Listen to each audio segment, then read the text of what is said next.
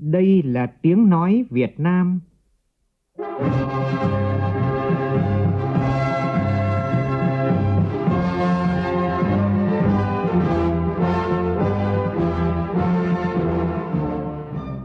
là tiếng nói Việt Nam, phát thanh từ Hà Nội, thủ đô nước Cộng hòa xã hội chủ nghĩa Việt Nam.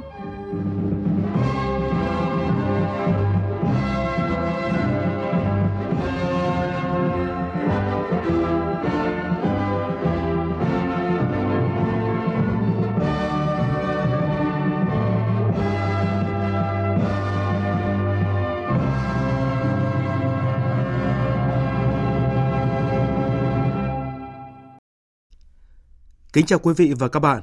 Mời quý vị và các bạn nghe chương trình Thời sự sáng của Đài Tiếng Nói Việt Nam.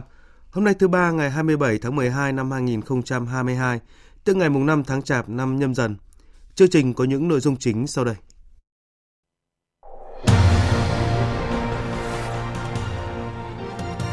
Sau 2 năm thực thi hiệp định EVFTA, kim ngạch thương mại giữa Việt Nam và Liên minh châu Âu tăng mạnh. Nhiều ngành hàng tận dụng được ưu đãi thuế quan để tăng tốc vào thị trường quan trọng này. Các địa phương sẵn sàng cho lễ khởi công tuyến cao tốc Bắc Nam ngay trong ngày đầu năm mới 2023. Nóng tình trạng buôn lậu dọc biên giới tỉnh An, Long An dịp cuối năm. Nhiều cơ quan viện trợ quốc tế thông báo đình chỉ các chương trình nhân đạo tại Afghanistan nhằm phản đối lệnh cấm mới của chính quyền Taliban đối với phụ nữ. Bão tuyết mạnh nhất trong gần nửa thế kỷ qua tại Mỹ khiến ít nhất 55 người thiệt mạng.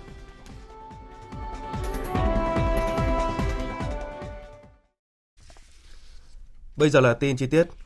Số liệu thống kê cho thấy năm nay các nhà đầu tư nước ngoài đã đầu tư vào 54 tỉnh thành phố trên cả nước với tổng số vốn đầu tư gần 28 tỷ đô la Mỹ. Trong đó thành phố Hồ Chí Minh dẫn đầu với tổng vốn đầu tư đăng ký gần 4 tỷ đô la Mỹ. Dòng vốn nước ngoài tập trung vào 19 ngành trong tổng số 21 ngành kinh tế quốc dân. Ngành công nghiệp chế biến chế tạo dẫn đầu với tổng số vốn đăng ký đầu tư đạt gần 17 tỷ đô la Mỹ, chiếm gần 61% tổng vốn đầu tư đăng ký ngành kinh doanh bất động sản đứng thứ hai với tổng vốn đầu tư hơn 4,45 tỷ đô la Mỹ. Tiếp theo lần lượt là các ngành sản xuất phân phối điện, hoạt động chuyên môn khoa học công nghệ. Đã có 108 quốc gia và vùng lãnh thổ đầu tư vào Việt Nam trong năm nay. Singapore dẫn đầu với tổng vốn đầu tư hơn 6 tỷ đô la Mỹ, tiếp đến là Hàn Quốc, Nhật Bản. Theo dự kiến, hôm nay tại Hà Nội, Bộ Công Thương tổ chức hội nghị tổng kết 2 năm thực thi Hiệp định Thương mại Tự do Việt Nam Liên minh châu Âu EVFTA. Số liệu thống kê cho thấy hai năm qua, kinh ngạch thương mại hai chiều đạt hơn 83 tỷ đô la Mỹ, tức trung bình gần 42 tỷ đô la Mỹ một năm, cao hơn tới 24% so với giai đoạn trước đó. Để tiếp tục tận dụng hiệu quả hiệp định và tăng tốc vào thị trường nhiều tiềm năng này, các chuyên gia kinh tế cho rằng cả nhà nước và doanh nghiệp còn nhiều việc phải làm. Phóng viên Nguyễn Hằng thông tin. Kết quả khảo sát của 500 doanh nghiệp cũng cho thấy, nhìn về tương lai, 76% doanh nghiệp cho rằng EVFTA và các FTA sẽ có tác động tới triển vọng kinh doanh trong 3 năm tới. Phần lớn lạc quan, đây sẽ là các tác động tích cực. Tuy nhiên, các doanh nghiệp cũng chỉ ra các lực cản có thể khiến họ khó hưởng lợi từ EVFTA và các FTA. Đáng kể nhất là các biến động và bất định của thị trường như 47% doanh nghiệp đề cập 46% cho rằng năng lực cạnh tranh hạn chế, thiếu thông tin về cam kết và cách thức tận dụng là 40%.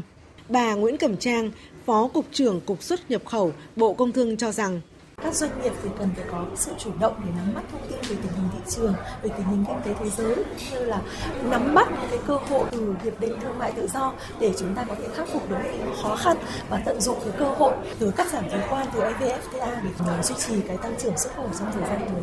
Còn theo tiến sĩ Lê Xuân Sang, Phó Viện trưởng Viện Kinh tế Việt Nam, để tận dụng cơ hội EVFTA thời gian tới, nhà nước cần hỗ trợ đồng hành cùng doanh nghiệp, tranh thủ nhu cầu khi các nước EU cắt giảm sản xuất đối với một số mặt hàng công nghiệp nặng, hóa chất, phân bón, thép. Tiếp tục triển khai mạnh mẽ các hoạt động hỗ trợ xúc tiến thương mại, kết nối cung cầu thông qua các kênh hệ thống thương vụ thương mại điện tử xuyên quốc gia, hỗ trợ thông tin thị trường, tháo gỡ các rào cản để đa dạng hóa thị trường, thúc đẩy xuất khẩu, nói. Thực hiện cái EVFTA đòi hỏi doanh nhân thế mới đòi hỏi tri thức toàn cầu, hiểu biết địa phương, sở tại. Là bây giờ nó thời đại, vừa là công nghệ, bệnh dịch, tác động, chiến tranh, chúng ta cũng không thể nào mà theo kiểu như cũ. Liên tục nỗ lực thay đổi tâm thế, đương đầu cú sốc, cố gắng tận dụng tốt hơn cái khủng hoảng Ukraine thông qua những cái thị trường ngách, thông qua những mặt hàng ngách, và đặc biệt là thông qua các cái tuyến giao thông. Chúng ta nỗ lực vươn lên chiếm thị trường với châu Âu, thậm chí là mua lại một số doanh nghiệp. Tỉnh Quảng Ngãi đã sẵn sàng cho lễ khởi công tuyến cao tốc Bắc Nam. Thông tin được đưa ra trong cuộc làm việc giữa lãnh đạo Bộ Giao thông Vận tải và lãnh đạo địa phương này. Tỉnh Quảng Ngãi được chọn là điểm cầu chính trong 3 điểm cầu Quảng Bình, Quảng Ngãi, Hậu Giang để khởi công 12 dự án thành phần thuộc dự án đầu tư xây dựng đường bộ cao tốc Bắc Nam phía Đông giai đoạn 2021-2025. Lễ khởi công dự kiến tổ chức vào ngày 1 tháng 1 năm tới tại thôn Phước An, xã Đức Hòa, huyện Mộ Đức. Tuyến cao tốc Bắc Nam qua Quảng Ngãi, Quảng Ngãi, Hoài Nhơn có chiều dài hơn 60 km qua 4 địa phương Tư Nghĩa, Nghĩa Hành, Mộ Đức và thị xã Đức Phổ. Tính đến ngày 26 tháng 12, tỉnh đã phê duyệt 56 phương án bồi thường, thu hồi hơn 355 hecta đất, đạt gần 72% tổng diện tích giải phóng mặt bằng. Dự kiến đến ngày 31 tháng 12, việc giải phóng bằng của tỉnh sẽ đạt được 76,8% chiều dài toàn tuyến. Quảng Ngãi cũng đã hoàn thành lựa chọn nhà thầu xây dựng toàn bộ khu tái định cư. Về giải ngân vốn, dự kiến đến ngày 30 tháng 12, Quảng Ngãi sẽ hoàn thành giải ngân 100% vốn được Bộ Giao thông Vận tải bố trí trong năm 2022. Thưa quý vị, năm nay tổng sản phẩm xã hội của thành phố Đà Nẵng tăng 14,05%, vượt xa mục tiêu đề ra là từ 6 đến 7% và đứng thứ ba cả nước về tốc độ tăng trưởng.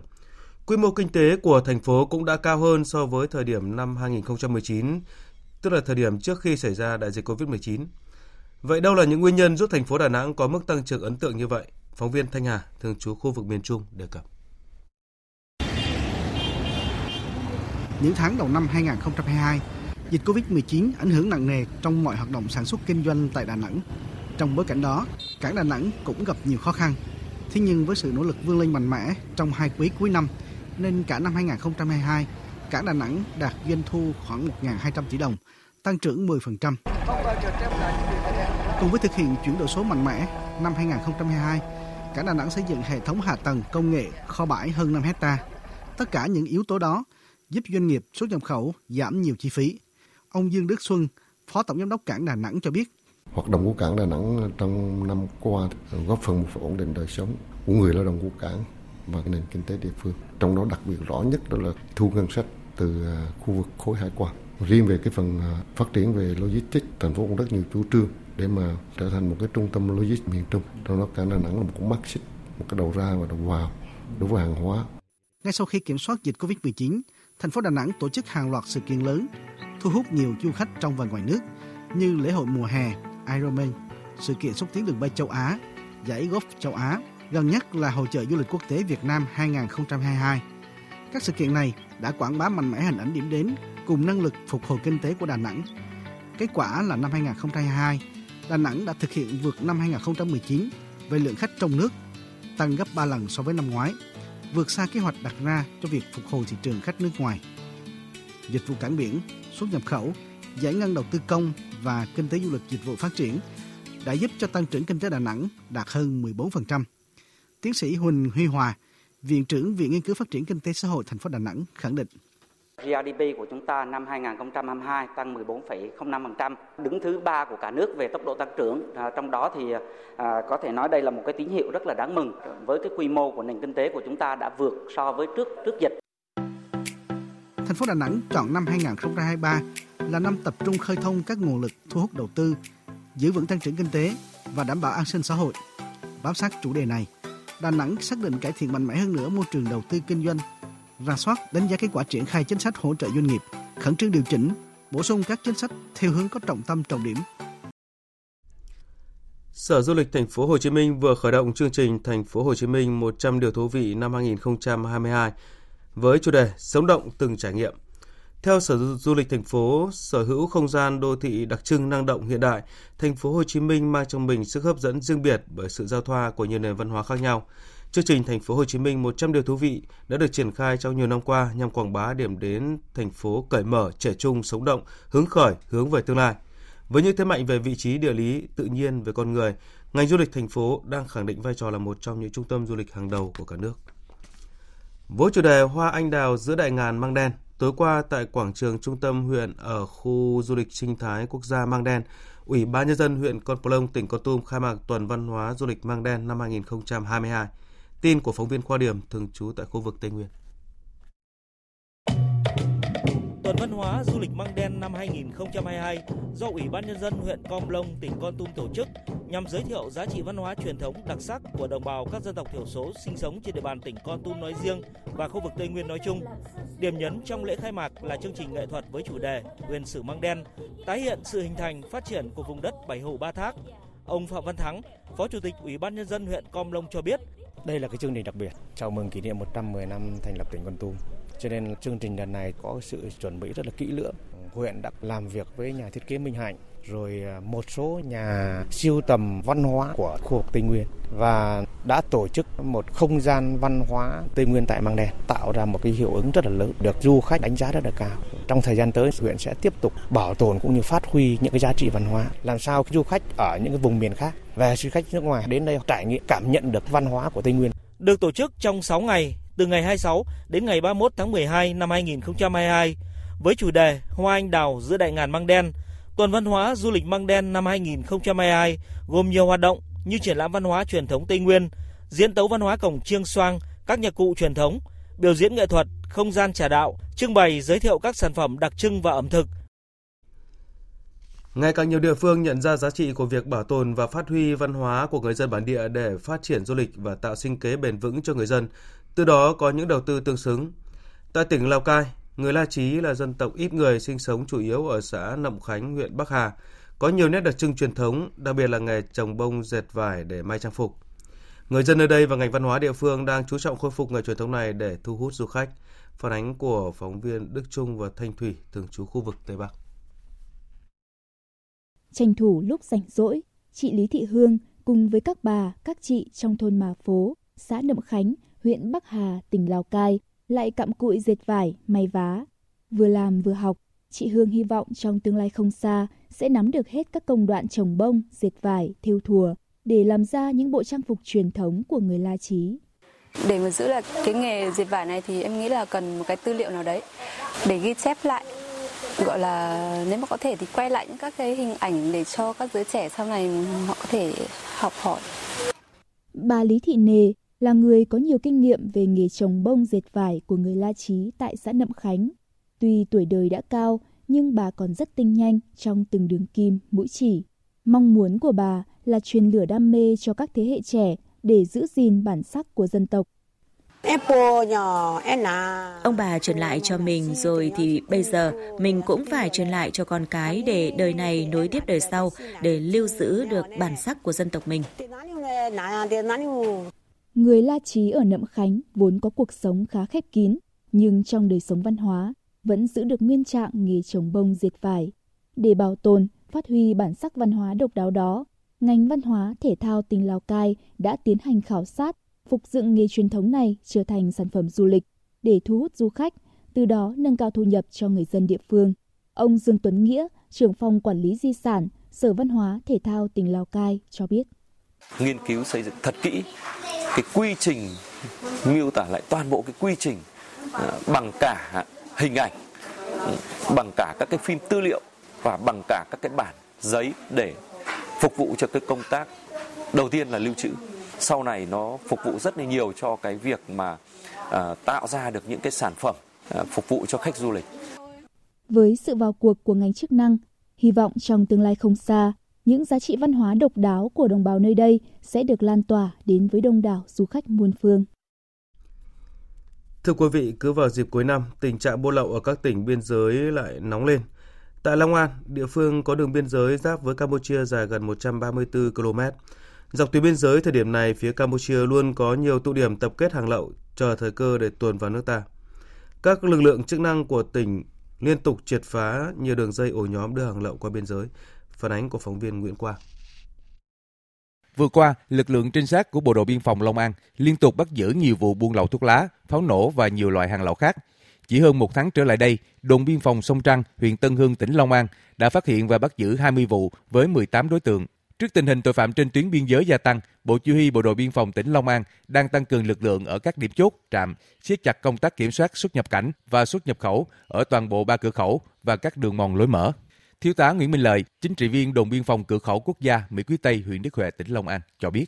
Nhận định đó là tình hình hoạt động của buôn lậu và các tội tội phạm trên cái địa bàn đơn vị phụ trách sẽ uh, tiếp tục gia tăng thực hiện theo cái chỉ đạo của Bộ Tư lệnh Bộ Đội phòng đang duy trì hai chốt một tổ kiểm soát cố định trên biên giới và đồng thời là kiểm soát chặt chẽ các cái đường mòn lối tắt qua lại biên giới tăng cường cái công tác phối kết hợp với các lực lượng công an quân sự biên phòng kiểm soát tuần tra phối hợp chặt chẽ địa bàn những tháng cuối năm hoạt động nhập lậu hàng hóa qua khu vực cửa khẩu quốc tế Bình Hiệp Long An tăng mạnh Cửa khẩu này cũng thực hiện thủ tục cho hàng trăm container hàng quá cảnh từ Trung Quốc và một số nước lân cận qua ngõ Việt Nam để vào Campuchia. Lực lượng liên ngành, hải quan, biên phòng, công an tăng cường công tác tuần tra kiểm soát. Ông Nguyễn Minh Tùng, Phó Chi cục trưởng Chi cục Hải quan cửa khẩu quốc tế Bình Hiệp cho biết, buôn lậu là nhiều cái phương thức thủ đoạn rất tinh vi. Từng ngày là hai cán bộ trực khẩu và hai cán bộ tuần tra đó, đó là thường xuyên. Còn ngoài cái, các lực lượng là đột sức quyết liệt là làm sao để đảm bảo các lực lượng 24 trên 24 tại biên cái biên giới để phối hợp với các lực lượng ngoài địa bàn, trong địa bàn để đánh buôn lậu có hiệu quả hơn. Để phòng chống hiệu quả buôn lậu trên tuyến biên, Ban chỉ đạo 389 tỉnh Long An yêu cầu các địa phương tiếp tục quan tâm giải quyết việc làm, hạn chế người dân tái vi phạm tham gia hoạt động buôn lậu, nâng cao vai trò phối hợp giữa các lực lượng chức năng và các ban ngành đoàn thể trong công tác vận động, tập trung công tác kiểm tra kiểm soát thị trường, nhất là dịp cuối năm.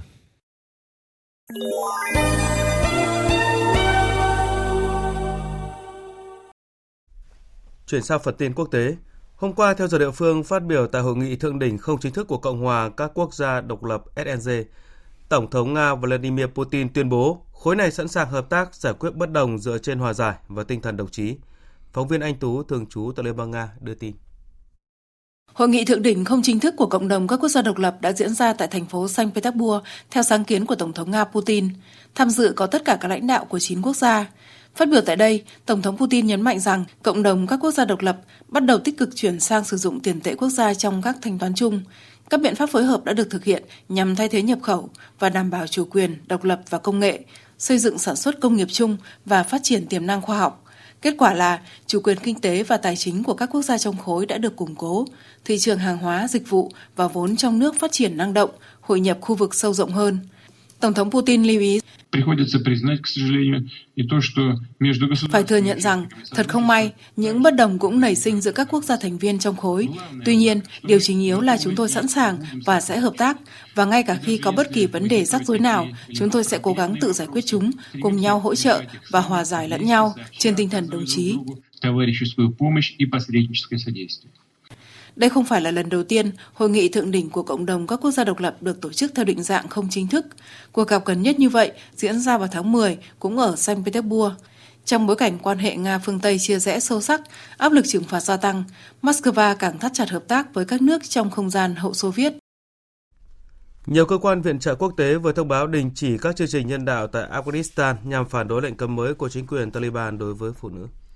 Trong một tuyên bố, tổ chức Save the Children Hội đồng người tị nạn Na Uy và tổ chức Gate International nêu rõ đang tạm dừng triển khai chương trình hiện nay trong khi chờ làm rõ lệnh cấm của chính quyền Taliban.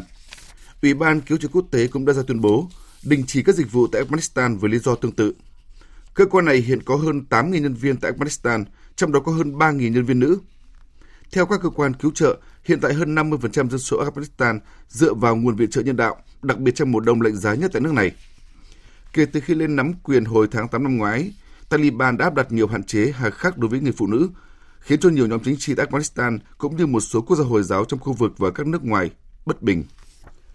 Chủ tịch Trung Quốc Tập Cận Bình vừa chỉ thị các cơ quan chức năng tăng cường nỗ lực thực hiện các chiến dịch y tế và triển khai các hành động cụ thể để bảo vệ sự an toàn và sức khỏe của người dân. Tuyên bố được đưa ra trong bối cảnh nhà chức trách Trung Quốc gần đây đã giảm mạnh các chính sách phòng chống dịch COVID-19. Các biện pháp phong tỏa được dỡ bỏ dần, thời gian cách ly được rút ngắn và nhiều hạn chế đi lại được nới lỏng đối phó với làn sóng lây nhiễm COVID-19 gia tăng sau khi nới lỏng phòng dịch. Chính quyền các địa phương ở Trung Quốc đã triển khai nhiều biện pháp để tăng sản lượng vật tư y tế, bao gồm đảm bảo nguồn cung nguyên liệu và năng lượng, lắp đặt các dây chuyền sản xuất mới và đẩy mạnh nâng cấp công nghệ để giúp cho các doanh nghiệp vận hành hết công suất. Đức có thể sẽ tuyên bố kết thúc đại dịch COVID-19 sau mùa đông này. Theo các nhà virus học của Đức, sau mùa đông, tỷ lệ miễn dịch cộng đồng ngày càng tăng khiến dịch bệnh khó có thể bùng phát trở lại vào mùa hè tới. Lo ngại nhất hiện tại là có thể xuất hiện một đột biến mạnh khác của virus SARS-CoV-2. Tuy vậy, các chuyên gia nhận định điều này ít có khả năng xảy ra. Hôm qua, các quan chức địa phương Mỹ cho biết trận bão tuyết mạnh xảy ra vào cuối tuần dịp lễ Giáng sinh đã làm tê liệt khu vực phía tây New York, khiến ít nhất 25 người thiệt mạng, nâng tổng số người thiệt mạng trên cả nước lên con số 55 người. Ông Mark Poloncat, lãnh đạo quận Erie cho biết, số ca tử vong liên quan đến bão tuyết ở quận này tăng 12 người chỉ sau một đêm. Hầu hết các nạn nhân được tìm thấy dưới tuyết, trong ô tô và có một số người chết vì bệnh tim khi đang dọn tuyết. Số ca tử vong do bão tuyết sẽ tiếp tục gia tăng khi các lực lượng chức năng vẫn đang nỗ lực cứu hộ những người phương tiện bị mắc kẹt chôn vùi dưới tuyết. Trong khi đó, thống đốc bang New York Hattie Kochun cho biết, đây là trận bão tuyết tồi tệ nhất trong vòng 45 năm qua ở khu vực Buffalo. Các nạn nhân của bão tuyết tại quận Erie chủ yếu tử vong trên xe hoặc trên đường. Thời tiết khắc nghiệt cũng đã khiến cho hơn 15.000 chuyến bay bị hủy trong những ngày qua. Dự báo tuyết sẽ rơi dày tới 30 cm cho đến hết hôm nay ở một số khu vực phía nam của Buffalo và các khu vực xung quanh. Nhiều người dân Tây Ban Nha thu nhập thấp đang phải chật vật chạy ăn từng bữa trong bối cảnh lạm phát ở mức cao nhất trong nhiều năm qua. Giá năng lượng, thực phẩm tăng chóng mặt khiến không ít người buộc phải tìm đến các tổ chức từ thiện để xin thực phẩm. Mỗi sáng thứ bảy hàng tuần lại chứng kiến cảnh tượng quen thuộc hàng dài người chen chúc đứng xếp hàng trước các ngân hàng thực phẩm ở Aluche, phía nam thủ đô Madrid. Quỹ từ thiện Rama, tổ chức chuyên phân phát thực phẩm miễn phí ở Aluche, ghi nhận sự gia tăng mạnh số người cần được hỗ trợ thời gian gần đây. Giá thực phẩm tăng cao làm gia tăng gánh nặng chi phí sinh hoạt đối với người tiêu dùng có thu nhập thấp. Ông Poveda, chủ tịch Quỹ từ thiện Rama cho biết. Si alguien que tiene dinero Cả những người có tiền cũng đang cảm thấy tác động rõ rệt từ việc giá cả tăng. Vì vậy, hãy tưởng tượng nó ảnh hưởng đến những gia đình nghèo như thế nào. Một số gia đình thậm chí không thể chi trả cho việc sưởi ấm. Họ phải lựa chọn giữa việc sưởi ấm hay ăn. Tất nhiên là họ phải chọn ăn rồi. Trung bình mỗi tuần Rama hỗ trợ khoảng 7.000 kg thực phẩm cho 350 gia đình và hiện vẫn còn 150 gia đình nữa trong danh sách chờ. Đối phó với những ảnh hưởng từ lạm phát, ngay cả các ngân hàng thực phẩm như Rama cũng đang gặp khó. Các khoản quyên góp ngày càng ít do bản thân các nhà tài trợ không còn dư giả để cho đi. Tiếp theo là tin thể thao.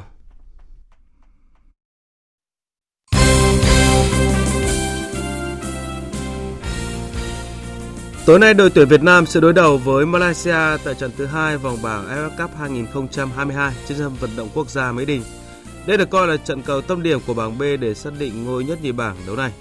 Đội tuyển Việt Nam từng thắng Malaysia 3-0 trong một thế trận hoàn toàn áp đảo ở AFF Cup 2020 diễn ra cách đây đúng một năm. Dưới thời huấn luyện viên Park Hang-seo, đội tuyển Việt Nam cũng chưa từng thua đối thủ này, thắng 5 trận, hòa một trận. Tuy nhiên, đội tuyển Malaysia hiện tại có nhiều thay đổi. Huấn luyện viên Park Hang-seo cho biết. Tôi mới biết huấn luyện viên của đội tuyển Malaysia ở kỳ AFF Cup này. Tôi có xem các trận đấu của Malaysia. Lối chơi của họ rất cởi mở với một nhà cầm quân Hàn Quốc. Họ đá bóng dài, chơi tấn công nhanh. Malaysia có lối chơi khác so với AFF Cup 2020. Lối chơi của đội tuyển Malaysia đã rất khác. Các cầu thủ của họ có tinh thần chiến đấu tốt. Cầu thủ Malaysia lên biên nhanh, sức chiến đấu tốt, đè nhanh, truyền trực diện vào cầu môn. Dù đánh giá cao đối thủ nhưng chiến lược gia người Hàn Quốc vẫn khẳng định sẽ cố gắng đánh bại đội tuyển Malaysia để dẫn đầu bảng B. Về phía tuyển Malaysia, huấn luyện viên Kim Panggon thừa nhận cuộc đối đầu với tuyển Việt Nam là trận đấu khó khăn nhất của mình kể từ khi dẫn dắt Malaysia từ hồi tháng 2 năm nay. Tuyển Việt Nam tiến bộ rất nhiều ở thời gian qua.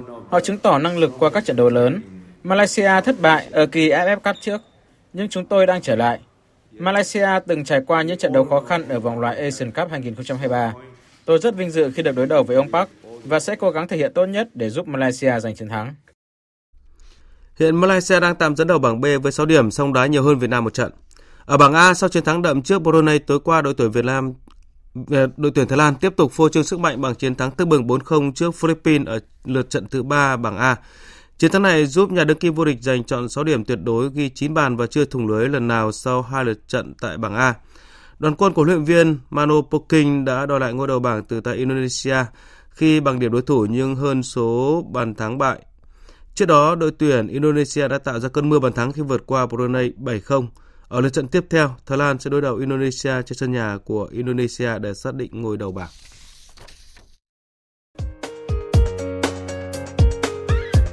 Dự báo thời tiết Phía Tây Bắc Bộ có mưa vài nơi, sáng sớm có sương mù và sương mù nhẹ, trưa chiều và đêm có mưa rào và rông rải rác, nhiệt độ từ 13 đến 23 độ, có nơi dưới 12 độ. Phía Đông Bắc Bộ và Thanh Hóa có mưa vài nơi, sáng sớm có sương mù và sương mù nhẹ, chiều tối và đêm có mưa rào rải rác và có nơi có rông, nhiệt độ từ 13 đến 23 độ, vùng núi có nơi dưới 12 độ.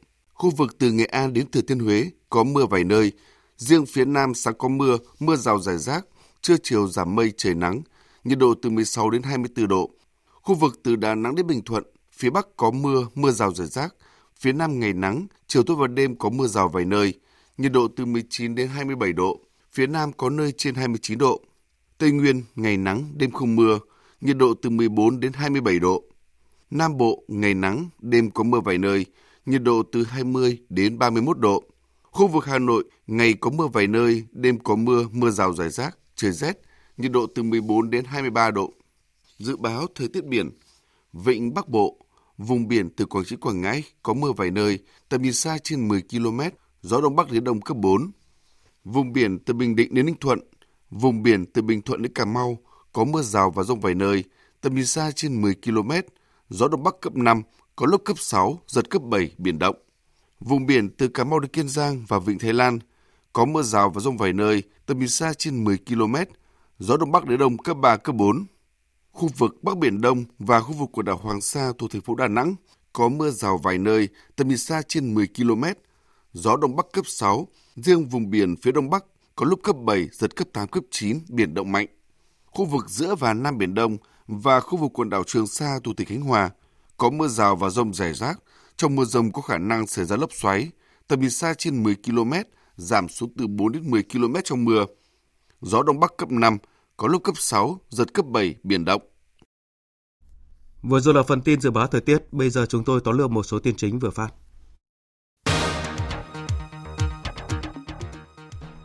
Theo dự kiến hôm nay tại Hà Nội, Bộ Công Thương tổ chức hội nghị tổng kết 2 năm thực thi Hiệp định Thương mại Tự do Việt Nam Liên minh châu Âu EVFTA.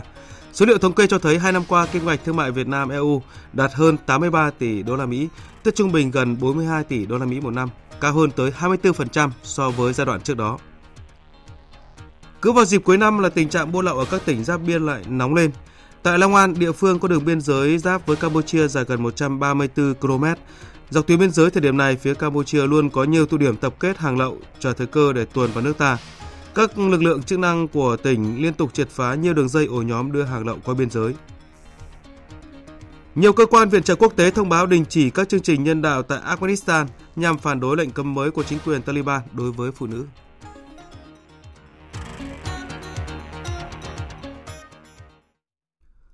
Phần tóm lược những tin chính vừa phát cũng đã kết thúc chương trình Thời sự sáng của Đài Tiếng nói Việt Nam. Chương trình do biên tập viên Thanh Trường Xuân Ninh biên soạn thực hiện với sự tham gia của phát thanh viên Đoàn Hùng, kỹ thuật viên Tuyết Mai, chịu trách nhiệm nội dung Nguyễn Thị Tuyết Mai.